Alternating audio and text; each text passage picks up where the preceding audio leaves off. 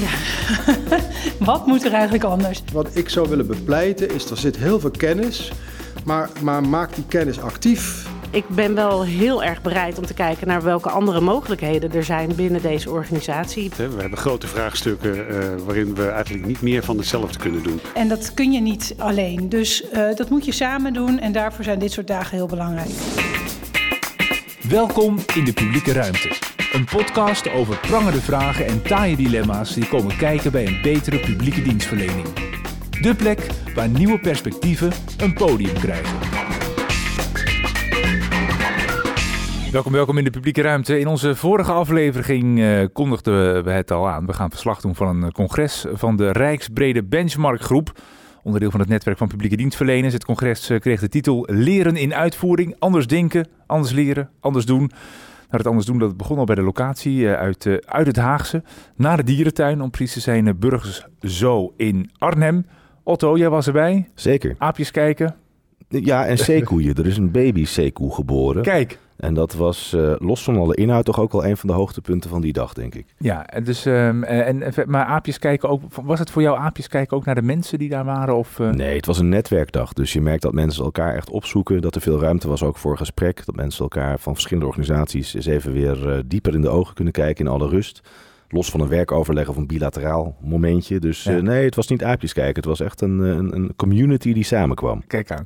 We blikken deze aflevering terug aan de hand van uh, gesprekken die jij die dag hebt opgenomen. En dat doen we samen met Diana Starmans, lid van de Raad van Bestuur van de Sociale Verzekeringsbank. Zitten we nu ook. Uh, de SVB en voorzitter van de RBB-groep. Diana, welkom. Um, Dankjewel. Ja, je bent bijna vaste waar in onze podcast. Hè? Uh, ook al eerder te gast bij de lancering van de staat van de uitvoering. Nu terugblikken dus op de dag in uh, Burgers Zoo. Um, wat doe jij nou sinds maandag anders? Ja, dat is een hele mooie vraag. Want uh, maandag was natuurlijk een dag om te inspireren en te ontmoeten. Uh, jullie zeiden het al uh, bij de introductie, maar met name dat inspireren, daar heb ik wel veel voor opgehaald. En dat zit voor mij heel erg in veel meer samen dingen doen, dingen expliciet maken en ook nadenken over, hey, hier gaan we iets nieuws doen. Kan er niet iets anders af? Ja, maar heb je dan dan ook gelijk de eerste dag na zo'n congres dat je denkt, dit ga ik nu in mijn systeem zetten? Dat is bijna een gewetensvraag. Hè? Ja. Moet ik even nadenken wat ik dinsdag anders heb gedaan. Ja. Nou, wel, wel dingen gewoon heel concreet benoemen. Uh, hier heb ik last van, hier kunnen we het beter maken voor de burger. Ja. Uh, maar daar heb ik jou voor nodig. Ah, kijk, ja, dat is wel eens lastig, hè? om dat te, gewoon dat te blijven doen. Om daar dat gesprek te, over te blijven aangaan. Nou, je hebt zo de neiging om op je eigen postzegel te blijven kijken. Terwijl als je bedenkt van hoe het voor een burger is, dan is het nooit vanuit dat ene kleine stukje wat jij aan dienstverlening doet.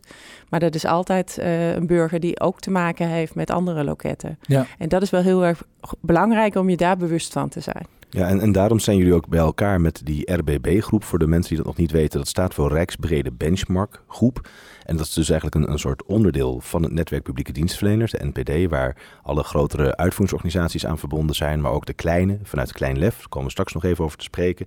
Uh, die RBB-groep, wat, wat, wat doet die club eigenlijk? Ja, ja, het is inderdaad de Rijksbrede Benchmarkgroep. Het is een netwerk wat al meer dan twintig jaar uh, bestaat. Wat eigenlijk begonnen is met de naam zegt het, het benchmarken. En vooral op het gebied van bedrijfsvoering.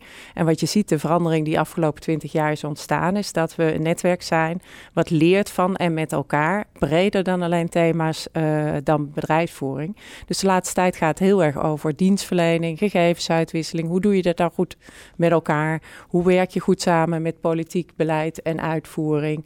En we komen dus als, als, als netwerk uh, regelmatig bij elkaar, digitaal of fysiek, rondom thematiek, om van en met elkaar te leren. Ja, en um, eens even kijken, de mensen die daar dan komen, zijn dat dan met name mensen die, die op, de, op de werkvloer staan? Of zijn dat juist de bestuurders of de directeuren? Wie, wie, wie zijn er met elkaar aan het netwerken? Nou, dat is een heel breed aanbod van vraagstukken. Iedereen kan een vraagstuk inbrengen. En afhankelijk van het vraagstuk organiseren we een groep mensen uh, eromheen. Dus dat kan heel erg operationeel zijn. Maar er zijn ook bestuurderssessies waar we bestuurders met elkaar het gesprek voeren en van elkaar te leren. Ja, en jullie hebben allemaal leernetwerken eigenlijk. Ja. Uh, dus op, op thema's zijn die leernetwerken? Ja. Dat klopt. Die zijn op thema's georganiseerd. Dus je kunt denken over bijvoorbeeld risicoleiderschap, of over dienstverlening, of op het gebied van uh, maatschappelijk verantwoord ondernemen. Uh, ja. Dus dat zijn zo een paar voorbeelden. Jij liep daar dus rond. Zeker. en jij sprak onder andere met Albert van Tuil. Hij is programmaleider leernetwerk bij de RBB-groep.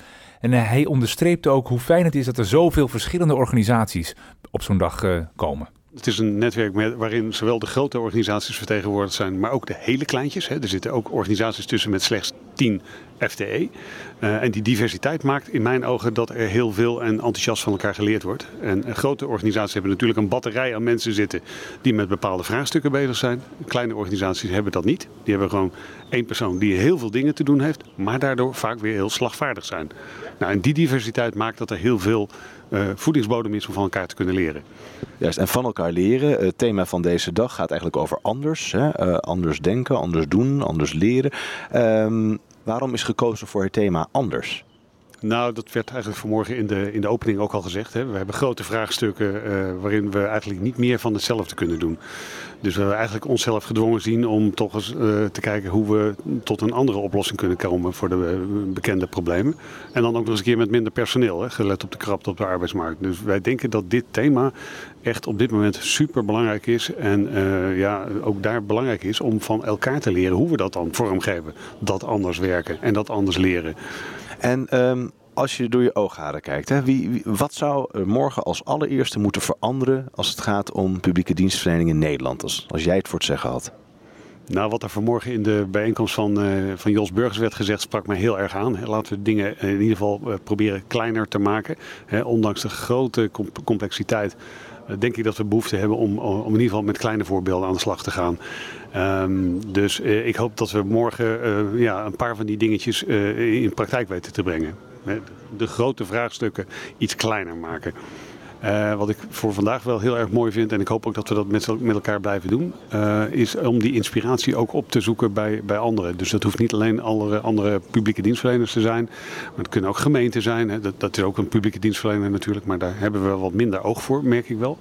Uh, maar ook gewoon de buitenwereld. Hè. Er lopen hier uh, Haagse Beek loopt rond, uh, Instituut van Publieke Waarden. Dat zijn organisaties die kritisch kijken naar wat wij als overheid doen. Nou, ik, ik hoop dat we dat soort organisaties ook altijd in ieder geval zendtijd geven om met ons mee te denken in die complexe vraagstukken. En het mag ook best wel schuren af en toe, hè, want anders kom je niet tot, tot iets anders. Ja, schuren. Um, is dat iets wat jij herkent, uh, Diana? Veel schuurmomenten uh, tussen organisaties, binnen organisaties? Nou, ik, ik hou wel van een beetje schuren. Uh, want dat maakt het gesprek interessant. Dan kun je kijken waar, waar zit het ongemak. Uh, uh, en kunnen, wat kunnen we doen om dat ongemak weg te halen? En dan bedoel ik dat heel erg vanuit het perspectief van de burger, vanuit de inwoner, vanuit de ondernemer. Uh, om vanuit daaruit te kijken van waar maken wij het nou moeilijk voor, voor de burger of voor de ondernemer? En nou, dat vraagt soms heel kritisch met elkaar het gesprek voeren van wat doe jij daarin, wat doe ik daarin, hoe kunnen we dat samen beter maken? Ja, dat betekent soms ook iets loslaten van wat we zo gewend zijn om op een bepaalde manier te doen. En als, je, als je dus die kwetsbaarheid eigenlijk opzoekt om die uh, die schuurmomenten op tafel te leggen. Hoe kom jij dan als, als raad van bestuur in jouw rol aan, aan signalen uit de organisatie? Hoe, hoe komen die signalen tot jou? Ja, ik kan daar natuurlijk vooral vertellen hoe we dat in mijn praktijk doen, de SVB-praktijk. wij, hebben, wij proberen echt een cultuur te stimuleren waarin mensen hun professionele buikpijn op tafel uh, mogen leggen. Daar hebben wij allerlei tafels voor, allerlei manieren voor om dat te doen. En vervolgens ook vanuit uh, die buikpijn met elkaar te kijken. Dus niet alleen uh, degene die in de uitvoering bijvoorbeeld zit, maar ook de juristen, de beleidsmensen of onze ketenpartijen om tafel te zetten en te kijken van hoe gaan we dit nu uh, oplossen. En dan niet alleen voor deze ene meneer of mevrouw, maar hoe gaan we hier, wat, wat gaat hier systematisch gewoon niet goed? Heb je daar iets voor moeten doorbreken om dat boven tafel te krijgen? Want dat, dat, dat, dat schuren, dat, dat op tafel krijgen, die buikpijn boven tafel krijgen, dat is niet uh, iets wat, wat je vandaag van de ene dag op de andere dag doet. Nee, dat klopt. Het is eigenlijk een jarenlang traject. Als ik kijk, de SVB is daar begonnen in uh, 2016, 17 mee. Uh, deels door instrumentarium aan te bieden. Waar kun je dan terecht met je uh, buikpijn? Instrumenten te ontwikkelen, onder andere gage de bedoeling van hoe ga je dan het gesprek aan over die buikpijn. maar het aller, allerbelangrijkste daarin is gewoon een cultuur. Een cultuur van veiligheid waarin mensen durven te zeggen waar, wat er dwars zit. En ook een leerloop te maken van wat gaan we vervolgens met die signalen doen. En soms zijn dat signalen die we echt moeten optillen naar het Haagse omdat er in wet en regelgeving iets, uh, iets schuurt. En dat is belangrijk om dat in een leerloop telkens ook weer terug te leggen in de organisatie, zodat ze ook zien dat er iets gebeurt met de signalen. Ja, en dat is iets van jaren, dat doe je niet uh, zomaar. dat gaat niet zomaar, nee. Maar goed, daar kun je dit weer van, van elkaar leren. Ja, absoluut. Ja. ja. en ik begreep ook, als ik Albert zojuist goed beluister, heeft het over dat we de dingen die erg groot zijn misschien wat, wat kleiner moeten maken. Kleiner beginnen. Uh, ook Harmen Harmsma, de directeur-generaal van Duo, sprak daarover. En hij kreeg de vraag voorgelegd of hij zich daarin herkende. Nou, waar ik heel erg in geloof, is dat we de context van hoe kijken we naar dingen, hoe wegen we, wat vinden we belangrijk, wat, voor, uh, wat zijn dan de manieren waarop je met dilemma's omgaat, dat we die heel erg gemeenschappelijk maken. En dat je het voor de rest vertrouwt op de eigen kracht in de eigen omgeving, waar de omstandigheden altijd anders zijn en het daar uh, op jouw manier weet te doen. Ja. Uh, en, en dan is het menselijker en dan is het ook kleinschaliger. Maar die context, wat vinden we nou belangrijk? Hoe doen we het? Hoe willen we erin investeren? Ja, die, die, die moet echt wel gemeenschappelijk zijn. Ja, gezamenlijke context creëren is wel net weer iets anders dan iets kleiner maken. Maar uh, uh, Diana, die gezamenlijke context, hè, is, is die er niet al voldoende? Ja, die is er wel in toenemende mate. Uh, en dat zie je ook op zo'n dag, uh, vind ik. Er is veel gezamenlijkheid, veel verbondenheid, veel het ge uh, gevoel van we moeten denken vanuit de burger, vanuit de ondernemer. En dat is denk ik een heel belangrijke waarde waar we denk ik nu gekomen zijn. Um, dus dat is er wel. Wat denk ik nog een volgende stap is van, van hoe ga je uh, van de grote vraagstukken waar we voor staan. Hoe maak je die klein inderdaad. Maar waarbij je, zeg ik dan meteen daarachteraan, niet moet vergeten naar welke stip je toe aan het werken bent met elkaar. Want dat is wel heel erg belangrijk. Want dat bindt ook, dat is ook die gezamenlijkheid. Dus weten wat de grote oplossing is, ongeveer in ieder geval de oplossingsrichting. En stap voor stap daar naartoe bewegen in gezamenlijkheid. Ja, en kun je daar een voorbeeld van geven, van waar je dan klein kunt beginnen? Uh, nou, laat ik dan, dan pak ik weer een voorbeeld uit mijn eigen praktijk, omdat ik die nu eenmaal het beste uh, ken, is bijvoorbeeld gegevensuitwisseling. Uh, wij zien uh, bij regelingen dat burgers die onvoldoende gebruiken, terwijl ze wel recht hebben op die regeling. Daar kunnen wij niet bij, omdat we niet alle gegevens hebben en zeker weten of een burger daar wel of niet recht op heeft. Nou, dan doen wij, hebben wij nu een heel kleine, of heel kleine, we hebben een pilot gedaan waarin we die gegevens uitgewisseld hebben op een privacy-veilige manier. Uh, om te kijken van hoe werkt dat dan? Nou, dan zie je gewoon dat we burgers kunnen bereiken die we daarvoor niet konden bereiken. Nou, nu is de kunst, dat hebben we nu gedaan met UWV, kunnen we dit nu opschalen met de Belastingdienst, omdat blijkt dat we ook de vermogensgegevens nodig hebben.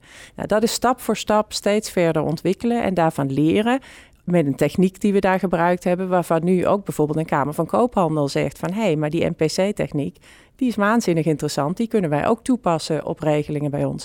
Nou, dat is ook dat leren van een met elkaar kleine stappen, steeds toewerkend naar automatisch toekennen aan burgers en ondernemers. Ja, dat, dat, dat klinkt uh, heel goed en ook heel fijn dat daar dan progressie is. Tegelijkertijd hoorde ik uh, Harman Harms zoals jij zeggen van ja, we kunnen het samen verkennen en bedenken, maar we moeten wel binnen de eigen organisaties de toepassing hebben. Hè, en de aansturing daarop ook wel binnen eigen beheer misschien organiseren. Dus dat klinkt toch nog een beetje alsof, alsof we wel uh, willen samenwerken, maar tot een bepaalde mate. Tenminste, hoe, hoe lees jij dat? Waar, waar zit dat snijvlak? Nou, ik kan natuurlijk niet helemaal uh, hoe hij dat bedoeld heeft, maar wat ik me iets bij kan voorstellen is dat je hebt natuurlijk wel een eigen verantwoordelijkheid uh, uh, daarin. Dus de kunst is van hoe kan ik leren van anderen en dat toepassen op mijn eigen domein eigenlijk, op de eigen verantwoordelijkheid die ik als organisatie draag. Daar zit volgens mij zijn punt. En die context kan net even iets anders zijn. Als je met studenten werkt, is net even anders dan met mensen die met krappe inkomens te maken hebben bijvoorbeeld. ja. ja. Hoe moet het anders? Eh, dat was het thema op de dag. Hè. Marleen Hofstede is niet alleen directeur dienstverlening eh, zorg bij de SVB, maar die was ook de dagvoorzitter. En ook zij kreeg die vraag voorgelegd. Ja, ja. wat moet er eigenlijk anders? Ik, ik, ik denk, volgens mij had je twee vragen van uh, wat is daarvoor nodig. Je, je moet, uh, denk ik, boven de, de situatie gaan hangen in plaats van in het probleem zitten. En dat is natuurlijk wel vaak wat je doet als je binnen uh, je eigen uh, vier muren zeg maar, problemen aan het, uh, aan het oplossen of je werk aan het doen bent. En ik denk als je kijkt nu naar veel maatschappelijke problemen die we hebben, dan betekent dat dat je uh, over de domein van je, of de muren van je eigen organisatie heen moet kijken. Want dat kun je niet alleen oplossen. Dus een onderwerp als schuldenproblematiek is vandaag uh, aan de orde geweest. Dat moet je eigenlijk met meerdere organisaties oplossen. En dat kun je niet alleen. Dus uh, dat moet je samen doen. En daarvoor zijn dit soort dagen heel belangrijk. Ja, je moet dus boven een probleem gaan hangen, over je domein heen denken. is dat nou heel anders, Diana? Nou, dat is wel uh, ingewikkeld soms. Uh, want je hebt zo je eigen manier van werken, je hebt je eigen regelingen die je uitvoert. En ik denk dat we lang uh, te weinig nagedacht hebben over hoe die regelingen nou samenkomen bij die burger, bij die inwoner of bij die ondernemer. En ik denk dat dat echt wel een wezenlijke verandering is van de afgelopen jaren. Heel erg denken vanuit die burger om te kijken van ja, hoe raken de verschillende regelingen elkaar nu en hoe kunnen we die burger dan samen ook verder helpen. Ja, maar ze zei ook van, hè, dat, ze noemde ook die afhankelijkheden van, van, van, van elkaar. je, je wordt wel gedwongen om samen te gaan werken, want je kunt het niet meer alleen. Je kunt niet meer alleen, dat klopt. Ja. ja. Ja, en, en Albert van Tel die onderstreept ook al dat belang hè, van verschillende organisaties die met elkaar samenwerken, klein en groot. En die opgave van die inwoners centraal stellen, wat jij net ook aangeeft. Uh, die kleine organisaties, die zijn ook weer apart georganiseerd. Ik zei het aan het begin al in Klein Lef. Uh, Michel Smithuis is de voorzitter van Klein Lef en hij is in het dagelijks leven directeur van het Nederlands Register Gerechtelijk Deskundigen. Hij was ook bij de RBW-dag en hij vertelde dat zowel grote als kleine organisaties scherp moeten blijven. Nou ja, wat, wat ik heel belangrijk vind, is dat we met z'n, gewoon, uh, met z'n allen gewoon heel goed blijven nadenken wat we doen. Uh, als je naar de toeslagen kijkt, dan ligt daar een, een, een, doel, dat is fraude bestrijden. Nou, daar hoef je niet op tegen te zijn. Maar hoe ga je dat dan implementeren, dat je dat wel goed doet? En volgens mij moeten we daarvoor zorgen dat we met z'n allen voldoende tegenspraken organiseren. Dus dat, dat we met elkaar blijven nadenken van hoe gaan we het beste van A naar B. En laat anderen daar kritisch in zijn of juist opbouwend. En ook tijdens de uitvoering van het proces laat mensen kritisch opbouwend zijn. En dat geldt ook voor innovatie. Innovatie is hetzelfde, dat leeft bij mensen vaak hele leuke ideeën. Maar je moet ze wel de ruimte geven om met die ideeën te komen. Procesvereenvoudiging, hetzelfde. Er zijn best wel mensen die zeggen, waarom kan dit proces niet anders op dat punt en weer een ander op dat punt. Maar geef die mensen de ruimte. Dus, dus wat ik zou willen bepleiten is, er zit heel veel kennis, maar, maar maak die kennis actief door zowel de kritiekkant, de tegenspraak, als ook de positieve kant, de innovatie eh, ruimte te geven. Ja, tegenspraak, innovatie ruimte geven. Michel Smithuis noemt dit als antwoord op de vraag wat moet er anders. Geeft dit antwoord dan ook aan dat dit dan nog onvoldoende gebeurt? Um, ja, ik denk, ik denk dat we daarin aan het groeien zijn. Uh, we staan voor ingewikkelde uh, vraagstukken. Daar hebben we niet als individu of als enkele organisatie de oplossing uh, voor. En daar moeten we ruimte voor geven om met ideeën te komen. Maar dat moet je wel samen doen. En ik denk dat we daar langzaam in aan het groeien zijn met elkaar. Elkaar ook veel makkelijker in weten te vinden. maar daar hebben we echt nog wel stappen in te zetten, denk ik. Ja. En maak je dan bijvoorbeeld ook gebruik van, van kennis of inzichten die uh, bij andere overheden tot stand komen? Ik weet, er is een landelijk programma Dialoog en Ethiek. Uh, waarin Erik Pol bijvoorbeeld een boek heeft geschreven over macht en moed. Een heel ja. praktijkboek met manieren om tegenspraak te organiseren. Er staat bol van de voorbeelden. Is dat ook iets waar je dan vanuit de uitvoering naar kijkt? Of zijn dat toch gescheiden werelden? Nee, die werelden komen steeds dichter bij elkaar. Gelukkig zeg ik dan, uh, dan maar. En daar leren we ook in van elkaar. Uh, beleid en uitvoering die ook samen een dag hebben met elkaar om van elkaar te leren. Um, en dat geldt ook voor de politiek. Uh, dus dat, dat, dat, ja, ook daar moeten we in leren. Hoe ga je daarmee om? Hoe, hoe werk je, maak je die driehoek uh, actief van politiek beleid en uitvoering? En uh, nou, daar heb je ruimte voor nodig, ideeën, perspectieven. En ja, put the system in the room, zeg ik altijd maar. Want dat brengt eigenlijk de beste oplossingen ja. bij elkaar. Het, het, klinkt een beetje als de, de, de befaamde trialoog. Ik weet dat Janet Helder daar ook altijd ja. een groot pleitbezorger voor was. maak je ook al als bestuurder mee dat die trialoog vaker plaatsvindt op, op complexe dossiers? Nou, wat ik wel zie, in ieder geval de verbinding tussen politiek en uitvoering, die komt dichter bij elkaar. Nou, daar zien we dat ook beleid uh, meer in, in, aanhaakt. Nou, dat gaat allemaal voorzichtig en mondjesmaat, maar de stappen worden wel gezet. Ja. ja. Dingen anders doen. dat gebeurt ook vaak als er iets, iets fout is gegaan. Een mislukking. en ook die kunnen daar dan weer goed bij helpen. Hè. Otto liep ook Erik Boer tegen het lijf. Hij houdt zich bij de douane onder meer bezig met risicomanagement en kwaliteit. En hij had wel een, een voorbeeld van zo'n mislukking. Dat we zijn begonnen met het opschrijven.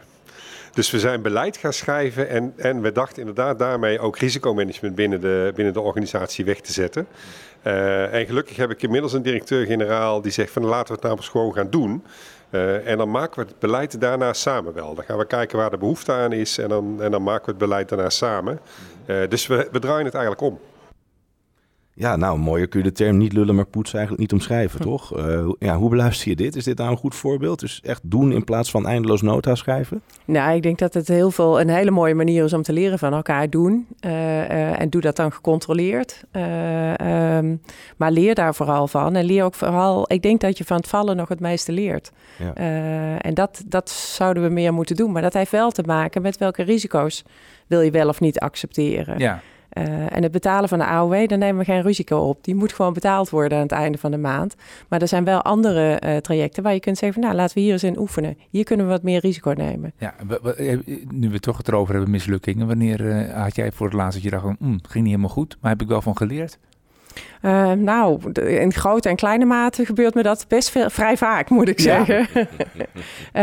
Maar ik heb wel heel erg goed geleerd om weer op te staan. En vooral te kijken van, nou, wat ging er hier dan eh, mis? Ja, maar dat is ook wel eh, ook weer die cultuur waar jij het over had. Dat je zegt van ja, dat moet ook, die ruimte moet je ook kunnen hebben. Ja. Dat je die fouten mag maken en dat je ook eh, met elkaar kunt zeggen: oké, dit is even niet geslaagd en hoe gaan we nu verder? Dat is niet altijd zo, hè?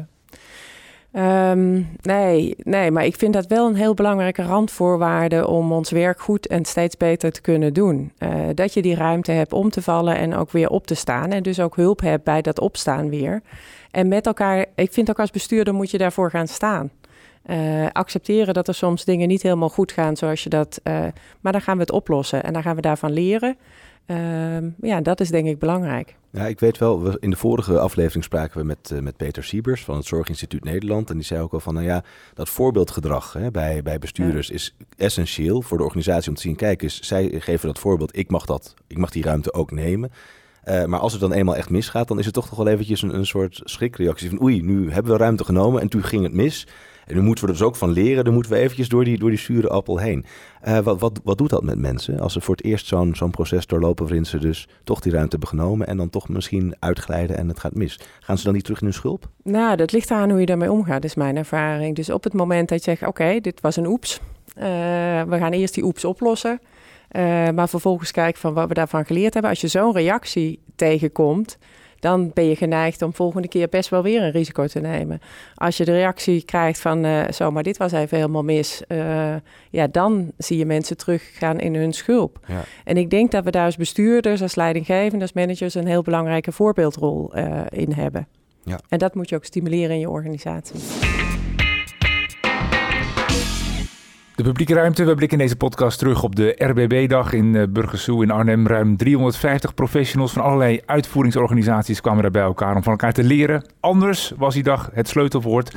Maar hoe doe je dingen anders? Hoe verander je? Gelukkig was daar ook de inspiratie van buiten. Jos Burgers schreef verschillende managementboeken over veranderen en hield een keynote op die dag. eh, en hij had wel wat aan te merken op de rapporten die door de overheid worden uitgegeven. Ja, wat mij heel erg opvalt is dat eh, die uiteraard eh, heel erg rationeel zijn ingestoken. Heel veel argumenten pro, contra enzovoorts. Ehm, en wat soms vergeten wordt is dat de andere partij ook prima bedoelingen heeft. Ook al ben jij het niet altijd eens met die anderen. En dan wil je dus veranderingen doorvoeren. En wat we dan wel eens vergeten is het e- emotionele element. In de zin van, ehm, ja, ontstaat er ook een soort van gunfactor voor onze ideeën, onze adviezen, onze voorstellen voor verandering.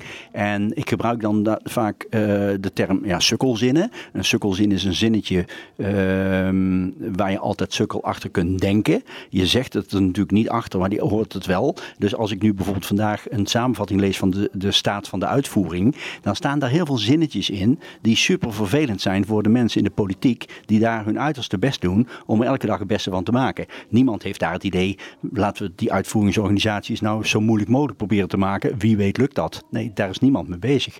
En dus eh, vaak sukkelzinnen in plaats van de positieve kant, wat begrip, een compliment. Eh, je kunt ook begrip tonen als je het niet eens bent. Je kunt ook complimenten eh, uitspreken uit waardering. En dat soort elementen, ja, die mis ik dan wel eens in die, notitie, in die beleidsnotities. Ja, de, de, Otto, de, staat van de uitvoering is toch eigenlijk een beetje het, kindje onder andere van Diana. En er worden er sukkelzinnen wordt genoemd. Dat, dat, doet, dat doet pijn. Nou, dat weet ik niet. Uh, staat van de uitvoering, dat was een oproep, een appel aan de politiek om uh, uh, te zeggen: met elkaar hebben we hier iets te doen. Het grote probleem is dat het allemaal veel te ingewikkeld is geworden. We hebben een heel krappe arbeidsmarkt en die is structureel krap. Dus we kunnen het niet meer met mensen oplossen. We zullen echt iets met elkaar moeten doen. Dat was een appel aan de politiek, was ook een appel aan beleid. En daar hebben we ook hand in eigen boezem gestoken. Dus ik was het niet helemaal eens met Jos Burgers op, op dit punt. ik denk dat het geslaagd is om eh, die oproep te doen. Eh, en daar was hij ook eh, voor bedoeld. Ja, ik had ook niet het idee dat de politiek dat zo heeft ontvangen op die manier. Dat ze zich heel erg aangevallen voelden. Nee, we zijn daar goed over in gesprek gegaan met elkaar. En ik, ik denk dat dat ook de toegevoegde waarde is geweest. Het is, de, het is een middel geweest om het gesprek te voeren met elkaar. Van wat voor welke vraagstukken staan we dan nu? En wat hebben we dan te doen met elkaar? Maar misschien, om dan toch een klein beetje het woord op te nemen, bedoelt hij dan ook te zeggen van ja, opbouwende kritiek. Probeer niet alleen maar uh, met het vingertje te wijzen, maar probeer ook te zeggen van hé, hey, wat is onze common ground, zo ja. gezegd. Nou, in die zin ben ik met hem eens. En een compliment is natuurlijk altijd mooi. Uh, maar uh, volgens mij hebben we daarin ook gezegd... ook wij hebben als publieke dienstverleners iets te doen. Ook wij moeten kijken naar onze eigen processen. Waarom hebben wij het zo ingewikkeld gemaakt... in dingen die we zelf organiseren? De manier waarop we het organiseren, de processen zoals we ze inrichten. Dus volgens mij is het een gezamenlijke opgave om uh, tot vereenvoudiging te komen. En, en welke toon kies jij zelf bij voorkeur als jij uh, andere mensen mee moet nemen? Het zij binnen de organisatie of in een keten of in zo'n netwerk als de RBB-groep. Uh, wat heeft jouw voorkeur? Heb jij een, een, toon waarvan je zegt, nou, ik kies bij voorkeur de zakelijke variant of de meer empathische variant? Ja, of je hem zo strak kan scheiden, weet ik niet. Ik ben wel altijd heel nieuwsgierig. dus ik stel heel veel vragen van waarom is het zoals het is. Uh, en wat maakt dat we hier zijn gekomen? En dat helpt vaak om het gesprek open te maken. Want dan kun je perspectieven uitwisselen en kijken van, nou, als jou dit drijft en mij drijft dat, waar zit dan de common ground, zoals jij net zo mooi zegt? En hoe kunnen we dan tot een oplossing komen? Ja, relaties voeden met nieuwsgierigheid. Ja. Op de, de dag, de, de RBB-dag, spraken we ook met uh, Frans van Dongen. Hij is programmamanager publieke prestaties bij het ministerie van Binnenlandse Zaken en Koninkrijksrelaties. En we denken altijd dat we veel te weinig veranderen, dat alles stilstaat. Maar niets blijkt minder waar uh, volgens hem.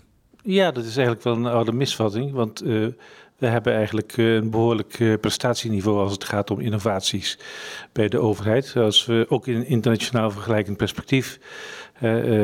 Ongeveer 86% van de Nederlandse overheidsorganisaties heeft in de twee jaar tevoren van ons onderzoek een innovatie doorgevoerd en geïmplementeerd. Dus dat uh, dat is ook verhoudingsgewijs meer dan, dan in Denemarken. En hoe, staat, hoe staan we er eigenlijk voor? Want dat zal niet over de volle breedte van alle Nederlandse overheidsinstellingen soortgelijk zijn. Kun je daar iets over zeggen? Nou, de ene organisatie is, is, heeft, een, heeft een beter innovatieklimaat dan, uh, dan de andere.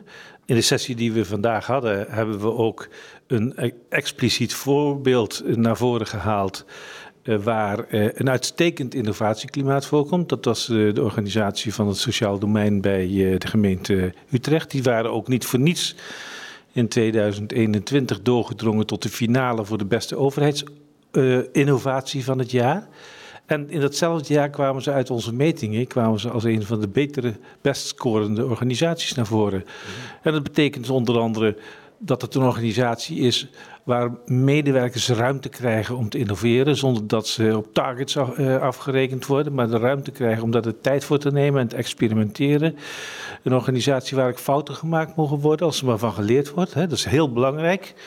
Uh, technologische kansen gegrepen worden en waarbij de politieke leiding ook staat voor de mensen en voor het doel wat ermee gediend wordt. En dat ondersteunt en de ruimte geeft. Ja, dat is een hele mooie opsomming van alles wat nodig is om tot verandering en innovatie eh, te komen. Uh, dat laatste punt, hè, Diana. De ruimte van de politiek is erg belangrijk. En in Utrecht, waar eh, Frans aan refereert, gebeurt dat dus volop. De wethouder waar hij op doelt is Linda Voortman, die een aantal afleveringen geleden ook bij ons in de podcast zat om te praten over vereenvoudiging. Um, zie je die ruimte bij landelijke politici ook al wat meer komen? Het ruimte geven aan de uitvoering om echt tot innovatie te komen? Ja, ik zie dat je in toenemende mate het gesprek kunt voeren met de bewindspersonen over van hé, hey, we moeten hier iets, maar dat kan niet op de manier zoals we dat gewend zijn. Hoe kunnen we het anders doen? En meer dat gesprek over, nou, wat, wat zijn dan de voor, wat zijn dan de nadelen? Durven we hier een risico te nemen? Kunnen we hier bijvoorbeeld naar toe, uh, ambtshalve toekenning bijvoorbeeld gaan? Zonder dat we alle precieze informatie hebben. Nou, dat zijn best heel belangrijke stappen. En daar kun je het gesprek in toenemende mate over voeren, is mijn, uh, mijn beeld. Oh, Oké, dus, dus innovatie is niet zozeer de opdracht, ga maar innoveren. Het is veel meer een gesprek waarin je ook dat hele proces met elkaar verkent of er ruimte ligt. Ja, en, uh, um, ja, ik weet niet of je zo'n generieke opdracht kunt geven. Ga maar innoveren. Kijk, waar, waar, de opdracht die wij meegeven is... waar kunnen we het simpeler maken? Waar kunnen we het makkelijker maken voor de burger? En daar zit natuurlijk een innovatiegedachte achter. Maar daar zit ook de gedachte achter... hoeveel ruimte kunnen we nemen? En dat is ook een gesprek wat je met bewindspersonen moet voeren... over uh, hoe, als we het anders gaan doen, wat betekent dat dan? En durf je dan voor lief te nemen dat er misschien ook iets niet precies zo gaat zoals we dat voorheen deden. Ja. Nou, dat is denk ik de afweging die je ook echt met de politiek te maken hebt. Maar wat is dan het antwoord? Nou, ik zie daar, ik zie daar uh, beweging op. Dus, dus uh, ja, dan, dan, dan, zou ik de diepte van een paar regelingen in moeten gaan. Maar uh, ik zie daar bewindslieden die zeggen: oké, okay, ja, als het echt niet anders kan. en jullie stellen voor om deze manier van werken. nou, dat, Precies. accepteren we nee, dit. Maar ik bedoelde ook daarmee te zeggen van het is niet alleen maar zo dat, nou fijn dat je dat gesprek hebt, maar dat er ook naar gehandeld wordt uiteindelijk. Ja, ja. nou die ervaring heb ik in ieder geval met SZW zeker. Ja. Mm -hmm. En um, innoveren komt net al voorbij, het innovatieklimaat. Um, de stappen die we af en toe zetten in het denken. Hè. We willen van, van, van ontmoeten naar, naar leren, naar ontwikkelen, naar veranderen, naar innoveren. Het zijn allemaal prachtige werkwoorden. En eh, als we hier ChatGPT op loslaten, hebben we zo een hele mooie beleidsnota over, over, de, over de koers. Ja, maar dat gingen we niet meer doen. Nee, precies. Dus uh, um, zijn dat nou, uh, ze zijn onderling verbonden, die woorden, maar zie je ook wel een helder onderscheid? Is uh, de manier om te komen tot verandering, is innovatie daarin eigenlijk cruciaal? Of is het slechts een van de manieren? Um, innovatie is denk ik een van de uh, manieren. Uh, um, wel een heel belangrijke. Uh, in mijn optiek is de belangrijkste opgave om het simpeler te maken op dit moment. En daar heb je innovatie wel voor nodig om daartoe te komen. En dat betekent heel erg durven loslaten de manier waarop je het tot nu toe altijd hebt gedaan. Ja. en ik denk dat dat een hele belangrijke is. Anders denken, anders leren, anders doen. Dat was het thema hè, op de dag van uh, het RBB-congres. Uh, en, en, tijdens die dag werden ook allerlei manieren uh, getoond waarop je kunt veranderen. Innoveren kun je leren, zo gezegd. Menno Spaan is directeur van Haagse Beek. En hij nam het innovatiespel mee. je ziet hier een spel waarmee we innovatiesituaties nabootsen. Zoveel mogelijk in het echt, gebaseerd op casussen die we eerder beschreven hebben. En de manier waarop daar innovatie tot stand is gekomen. En, en dat kan dus in een spelvorm. Het is niet dat je daar 40 slides voor nodig had. Um, dat hebben we zelf ontdekt. Uh, nadat we een aantal presentaties gaven, daar hadden we een mooie striptekenaar die mooie plaatjes maakte. Dachten we willen iets met die kaartjes. Vervolgens bleek eigenlijk dat dat helemaal niet de juiste weg was zoals dat met innovatie gaat. En is het een bordspel geworden, wat we met nou, volgens mij ongeveer 50 ambtenaren hebben ontwikkeld. Uh. En uh, tijdens zo'n congres als vandaag wordt dat dan gespeeld door mensen van heel veel verschillende organisaties. Um, bespreken ze elkaars taal voldoende om te kunnen komen tot zo'n innovatiespel? Ja, het is heel leuk. We hebben de mensen ook niet onderling laten voorstellen. Um, en we hadden hier een tafel, die kwamen er halverwege achter dat ze uit dezelfde organisatie kwamen. Um, en wat je eigenlijk ziet is dat, dat men zich elkaar heel snel vindt. En dat je, omdat je een spel gaat spelen, zoals je thuis ook doet met een bordspel. Het is eigenlijk gelijk ja, uh, een feest van, van ja, een beetje gekkigheid, vreugde, lol. Uh, zullen we risico nemen, ja of nee? Uh, oh, wat staat hier? Oh, nou hebben we een bevriesmunt. En dan wordt er een fase bevroren. Dus je hebt eigenlijk in een paar minuten heb je gewoon een hele leuke gekke dynamiek. Waarbij het eigenlijk niet uitmaakt uit wat voor organisatie je komt. En, en, dat is dus een hele andere manier van leren, hoor ik je eigenlijk ook zeggen. Ja, ja dat is uh, um, uh, anders doen, waarna je anders gaat leren, uh, waarna je anders gaat denken. En dat is precies het omgekeerde als de titulatuur in dit congres. Ja. Waarbij er gezegd wordt, anders denken, anders leren, anders doen. Wij beginnen hierbij doen en daarna komt het leren en daarna komt het denken. Ja, ook gespeeld, het innovatiespel? Ja, ik heb het zeker gespeeld. Ja. Heel veel plezier aan gehad. Ja, en wat heb je daarvan geleerd? Nou, het begint natuurlijk dat er heel veel verschillende soorten innovaties uh, zijn. Maar wat we vooral in, want wij, ik zat in een team uh, wat elkaar niet kende. Uh, en ook uit verschillende organisaties kwam. Maar wat daar heel snel inzichtelijk werd, is dat je met elkaar het gesprek moet hebben over: gaan we nou focussen op één innovatie? Zetten we er meerdere in? Hoe laten we die parallel lopen of niet? Of gaan we nou heel erg inzetten op eentje? En hoe werkt dat dan? Ja. Uh, en dat was heel mooi om dat uh, inzichtelijk te krijgen in zo'n uh, bordspel. En hier was wel het credo eerst doen en dan denken? Ja, wij waren aan het doen. Uh, ja. En onderweg ervoeren we uh, wat werkt en wat niet. Ja, en het leuk. is gelukt. We hebben het boek gewonnen. Ja, ah, kijk, heel goed, heel goed. Uh, maar iedereen kan dat spel gewoon ergens krijgen, weet je dat? Ja, hoe dat werkt weet ik ook niet. Het is ontwikkeld door, door Haagse Beek. En volgens mij kun je dat vragen of ze dat in jouw organisatie komen spelen. Volgens mij werkt het zo. Aan te raden en op te vragen bij Zeker. Haagse Beek. Hartstikke goed. Uh, een voorbeeld van hoe, het, uh, hoe anders wordt gewerkt is uh, ook de manier bij de Belastingdienst, hoe daar wordt omgegaan met de krapte op de arbeidsmarkt. Marijn Kiros is projectadviseur werving en selectie bij die organisatie en die gaf er tijdens de dag een workshop over. Nou, wat wij op dit moment wel anders doen, is dat wij met een speciaal programma echt vrijgemaakt zijn om een impuls te geven aan het werven en selecteren van mensen en het behouden van mensen. En dat is wat we eigenlijk anders doen. Dus wij zijn er echt fulltime mee bezig in een programma. Oh, wauw. En uh, leidt dat dan ook al tot het feit dat, dat werknemers bijvoorbeeld langer blijven werken en minder snel uitstromen? Is dat bijvoorbeeld een van de doelen? Nou, dat is wel heel wenselijk, maar we willen het heel graag klein doen en kleine projecten opstarten. En dat noemen we dan pilots. En uh, met die pilots gaan we gewoon in het klein dingen doen. Daar hebben we dus de ruimte voor. Dus dat is een keyword. En, um, en we gaan het in het klein doen. En met de nadruk op doen, uiteraard, moeten we een plannetje maken en moeten we daarop uh, op evalueren. Maar ondertussen maken we uh, een heleboel, een hele leerervaring mee. En gaan we met die leerervaring aanpassen. En uh, een volgende fase weer opnieuw doen.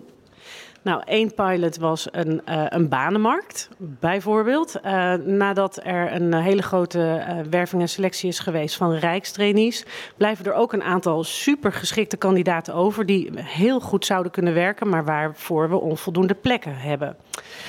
Daar hebben we een banenmarkt voor georganiseerd en hebben we gekeken van oké, welke andere banen hebben we nog in de aanbieding voor deze supergoeie kandidaten. En, en toen bleven ze ook plakken?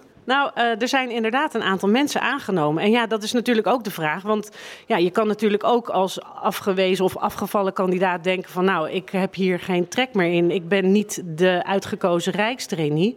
Maar als je denkt van nou, ik ben wel heel erg bereid om te kijken naar welke andere mogelijkheden er zijn binnen deze organisatie. Was dit een, wel een succes? Ja. En uh, ja, interne rafelrandjes zijn er natuurlijk. En er zijn gewoon dingen die we beter kunnen doen. Een kandidaat die we afwijzen voor een specifieke vacature, wil niet zeggen dat hij niet bij onze organisatie zou kunnen werken op een andere plek. Maar hoe we ervoor zorgen dat diegene op die andere plek komt, ja, daar gaat eigenlijk dit hele programma over. Ja, een heel bekend probleem, arbeidsmarktkrapte. De Belastingdienst heeft dus een programma vol met pilots en probeert van alles uit. Uh, ze doen dingen anders, ze doen dingen kleinschalig, uh, ze nemen ruimte, kijken even of dat gaat. En zo'n voorbeeld, hè, wat we net beluisteren, waarin mensen die eigenlijk worden afgewezen voor de ene functie toch worden betrokken om te kijken of ze via een banenmarkt voor de organisatie behouden kunnen blijven. Hoe beluister jij dat, uh, Diana? Ja, ik vind het fantastisch om te horen hoe de Belastingdienst dit doet. de, de woorden inderdaad, ruimte, experimenteren, pilot, het, prachtig en daarvan leren. Um, ik denk dat het ook een heel belangrijk vraagstuk is. We hebben te maken met structurele arbeidsmarktkrapte. Uh, en ik merk dat zelf ook. Uh, en dat heeft ook weer te maken met als we het werk simpeler gaan maken, vereenvoudigen, dan voelt dat ook voor mensen soms als een bedreiging. Dus ik merk ook dat we steeds meer in termen moeten praten van je hebt geen functiegarantie, maar wel een baangarantie. En dat kijken we niet alleen in de eigen organisatie, maar kijk dan over de grenzen van de organisaties heen. Dus ik vind het prachtig zoals de Belastingdienst hiermee bezig is. Ja, het is echt anders denken ook ineens. Hè? Want je, normaal gesproken krijg je mensen op sollicitatie en dan kies je uit uh, de vijf mensen met wie je gesprek hebt gehad, kies je een kandidaat. En voor de rest tot ziens. En het is eigenlijk heel gek, want je, je hebt nog alle, allerlei andere plekken te vervullen. En die vier mensen die je afwijst, kunnen misschien nog op een hele andere plek uh, ja. van heel veel waarde zijn. Absoluut. Ja, maar dat, dat komt even niet in je op.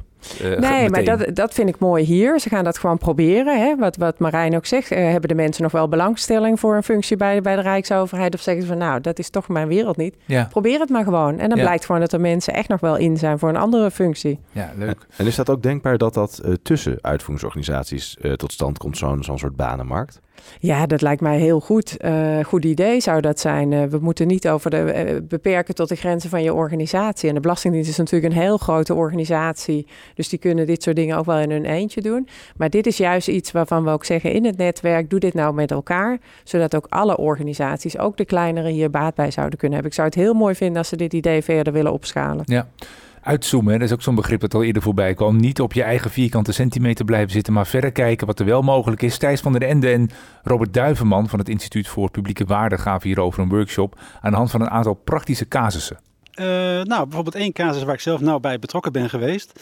Uh, dat is iemand die zit in een VVE-complex. Nou, bijvoorbeeld in Amsterdam zit meer dan 50% van de mensen woont in een VVE-complex. Meestal hebben die achterstallig onderhoud uh, en te weinig geld gespaard.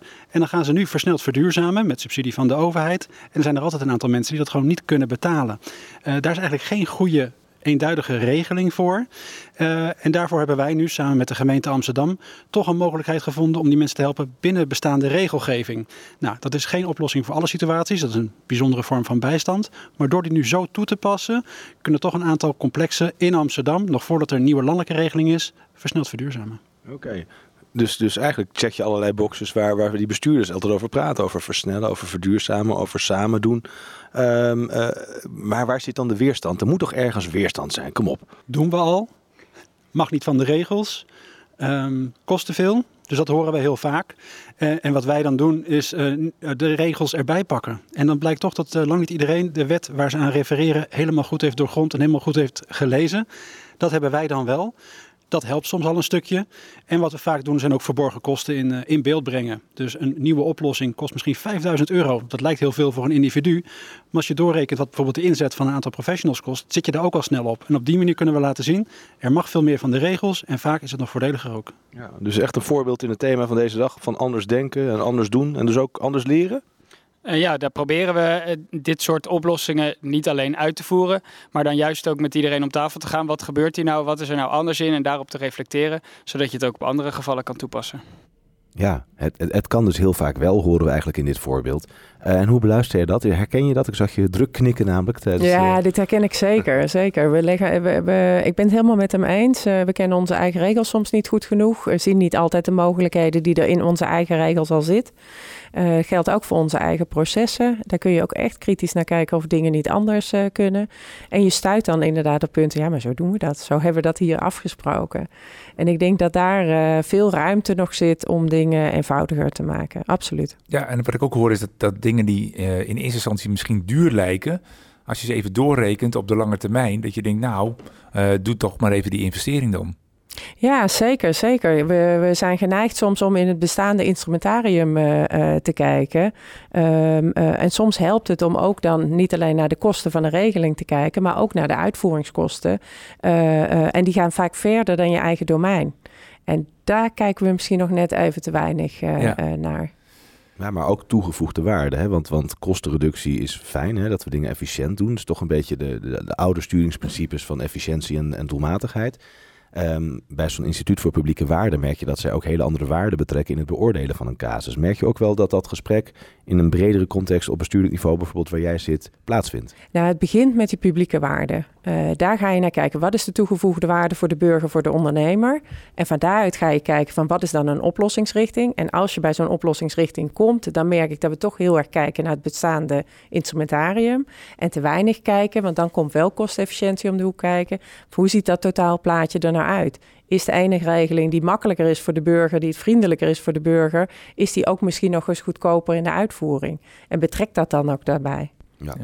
Leren in uitvoering, anders denken, anders leren, anders doen. Of net even een andere volgorde, wat we net al uh, eerder hoorden. Uh, het congres is geweest. Um, Diana, uh, ja, volgend, volgend jaar zien we dan een hele andere RBB-groep. leden die het één keer heel anders gaan doen. Hoe zie jij het? Nou, ik hoop dat we uh, afgelopen week uh, wat inspiratie hebben opgehaald om dingen anders te doen. En wat ik onszelf gun is dat we veel meer samen gaan kijken naar oplossingen. Uh, en dan niet alleen als publieke dienstverleners gezamenlijk, maar ook met beleid en ook met de politiek. en dat we gewoon ook echt voorbeelden hebben waarin het anders is gegaan en waar we ook van geleerd hebben. En ja. dat opschalen, ik denk dat gun ik onszelf om dat, uh, die olievlek steeds uh, groter te laten worden. Ja, je, je, zegt al voorbeelden. Uh, jullie hebben ook afgelopen jaar een innovatieprijs uitgereikt telkens. Nu spraken wij op de dag ook met Nick Toet. hij is de, de secretaris-directeur van de, van de FOM, Vereniging voor Overheidsmanagement. En hij vertelde mij dat jullie samen die prijs nu gaan doen. vertel, wat, wat houdt dat in? Ja, dat klopt. wat we eigenlijk allebei RBB en FOM wilden stimuleren is innovatie. dat deden we allebei op onze eigen manier. En dan zagen van nou, is dat nou heel erg handig? Uh, doen we dat nou goed genoeg met elkaar? Toen hebben we gezegd, laten we de handen in elkaar slaan. We brengen één innovatieprijs uit, uh, RBB en VOM samen. En dat loopt op dit moment. Dus ik ben heel erg benieuwd wie dit jaar de innovatieprijs mag ontvangen. Ja, nou ja, we gaan het, gaan het zien. Uh, overigens, uh, er komen natuurlijk weer verkiezingen aan. Komt de nieuwe Kamer aan. Denk je dan niet, begint alles weer op van vooraf aan? Moet ik alles weer opnieuw gaan uitleggen? Uh, of zijn we inmiddels op een basis dat we wel weer een volgende stap kunnen maken? Nou ja, dat laatste zullen we merken natuurlijk. Uh, ik heb daar wel veel vertrouwen in dat we echt wel stappen gezet hebben de afgelopen periode. En ik denk dat er ook iets van een basis uh, ligt. En natuurlijk zul je met nieuwe Kamerleden, maar dat geldt net zo goed uh, op het moment dat er mensen wisselen bij de publieke dienstverlening of bij beleid, zul je opnieuw samen die samenwerking moeten opzoeken. Maar ik heb wel echt vertrouwen in dat die basis er ligt. Heel goed. Dankjewel, Diana Starmans, uh, om uh, voor deze reflectie op het RBB-congres Leren in uitvoering, anders denken, anders leren, anders doen. Ja, dit was De Publieke Ruimte, een podcast over het verbeteren van de publieke dienstverlening. Naast mij zit Martijn Grimius, mijn naam is Otto Tors. Met dank aan onze gast hier aan tafel, Diana Starmans, en alle geïnterviewden tijdens het congres Leren in Uitvoering. Vond je dit interessant? Deel de podcast dan met je collega's via social media of geef een reactie in de comments. Abonneer je op ons kanaal, dan krijg je vanzelf de nieuwe aflevering in je favoriete speler aangeboden. Graag tot de volgende keer. Volgende keer.